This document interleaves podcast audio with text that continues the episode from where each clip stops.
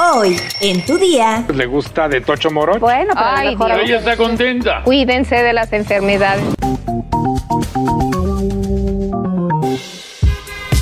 Tu día con el Universal. La información en tus oídos. En tus oídos. Hola, hoy es viernes 4 de noviembre de 2022, otra semana que se acaba pero inicia tu podcast favorito, tu día con el Universal. Vámonos con R de Recio, entérate.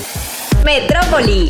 Van cuatro feminicidios en menos de una semana en la Ciudad de México. Tan solo en esta semana se han dado a conocer dos casos en los que presuntamente participaron dos conductores de taxi. El primero ocurrió el domingo 30 de octubre, cuando Ariadna Fernanda salió de un bar y tomó un taxi, pero fue hallada muerta un día después en Tepoztlán, en el estado de Morelos. Amigos y familiares emprendieron la búsqueda de Ariadna Fernanda y a la par una pareja de ciclistas publicaba en redes que había hallado el cuerpo de una mujer sobre la carretera, publicaron fotos de los tatuajes que tenía para que se difundieran y pudiera ser identificada. En efecto, amigos y familiares la identificaron y volvieron a usar las redes sociales ahora para exigir justicia para Ariadna. Por otro lado, el martes una joven identificada como Lidia Gabriela se arrojó de un taxi en marcha presuntamente luego de que el conductor se negó a bajarla en su destino. Este hecho ya es investigado por la Fiscalía de la Ciudad de México, ya que la primera versión fue que la víctima había sido atropellada, pero las indagatorias arrojaron que tomó un taxi y que el conductor no quiso bajarla en el sitio solicitado y se arrojó de la unidad. De acuerdo con la indagatoria, Lidia Gabriela el pasado martes tomó un vehículo de aplicación en la colonia Las Peñas, en Iztapalapa. Al llegar al metro Constitución, el conductor arrancó por el carril de alta velocidad y 100 metros adelante de la estación, la víctima se aventó del vehículo, se golpeó la cabeza y perdió la vida. Un caso más se registró en calle 7 y calle 10 de la colonia Aguilera, donde sin ninguna razón alguna y aparentemente bajo los influjos de las drogas, un sujeto mató a su casera, identificada como María Elena N, de 74 años, al golpearla con un bate en la cabeza. Al parecer el sujeto aprovechó el festejo de Día de Muertos para camuflarse con un disfraz y poder escapar. El cuarto feminicidio se registró en la colonia Santa Marta, en la alcaldía Milpalta, donde un hombre de 43 años asesinó a una menor de edad con un objeto punzocortante. Tras la denuncia, arribaron policías y resguardaron al sujeto, a quien le fue asegurado un cuchillo de unos 20 centímetros de largo que se encontraba manchado de sangre.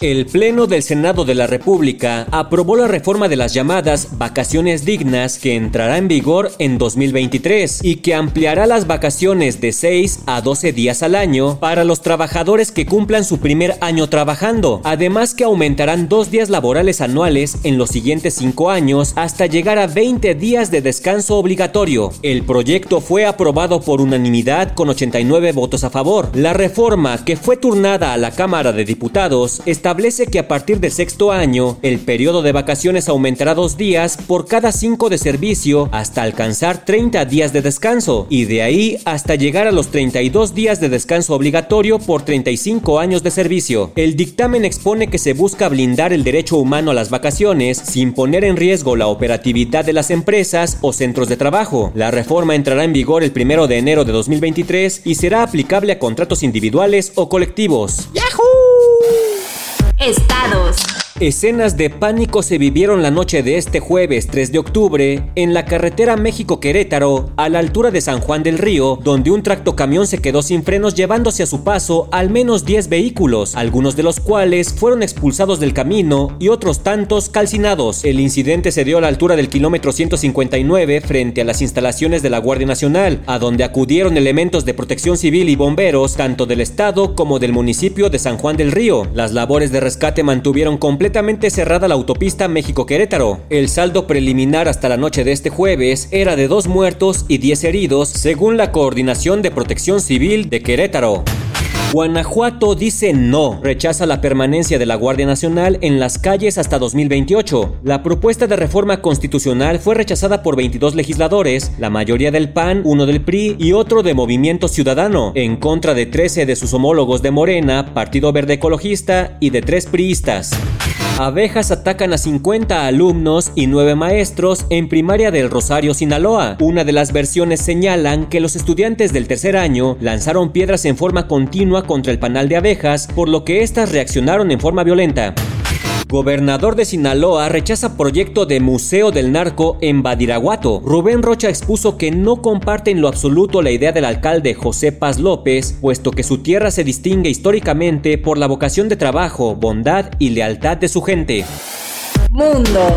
Un diputado de la extrema derecha en Francia estremeció este jueves 3 de noviembre a la Asamblea Nacional Francesa, esto tras proferir declaraciones racistas sobre un legislador negro de izquierda dentro del contexto de tensión sobre la política migratoria del gobierno. Durante la participación de Carlos Martens Bilongo en la sesión de control en la Cámara Baja de Francia, Gregoire de Fournas interrumpió con el grito que vuelvan, a, África, que vuelvan, a, África. Debido a la fonética francesa, resulta difícil saber si de Fournas se refirió a los migrantes o al diputado de origen congoleño. Sin embargo, dicho comentario provocó la indignación de la mayoría de los asistentes, provocando que Yael Brown Pivet, presidenta de la Asamblea Nacional, suspendiera la sesión. La agrupación nacional Grupo Ultraderecha señaló que el comentario del diputado se refería al barco de migrantes y no a Martens Bilongo, como cree la Francia Insumisa, Asociación de Izquierda Radical en Francia. Por su parte, De Furnas mencionó que se busca desnaturalizar sus declaraciones para hacerlo decir cosas desagradables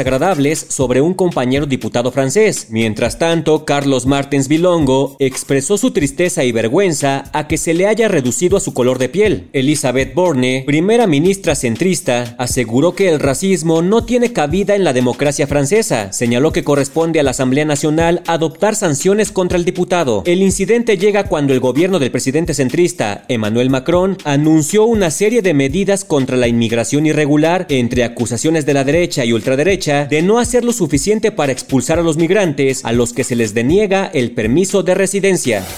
Espectáculos. Aunque Patti Chapoy es una de las conductoras de televisión más reconocidas de México, en las últimas horas la titular de Ventaneando fue duramente criticada en redes sociales luego de haber realizado un comentario supuestamente homofóbico en plena transmisión. Durante el programa especial de Halloween, el tío Pedro Sola mencionó que Lorena de la Garza aceptó tener una relación con un hombre argentino a quien le gustan tanto las mujeres como los hombres y así contestó Patti Chapoy.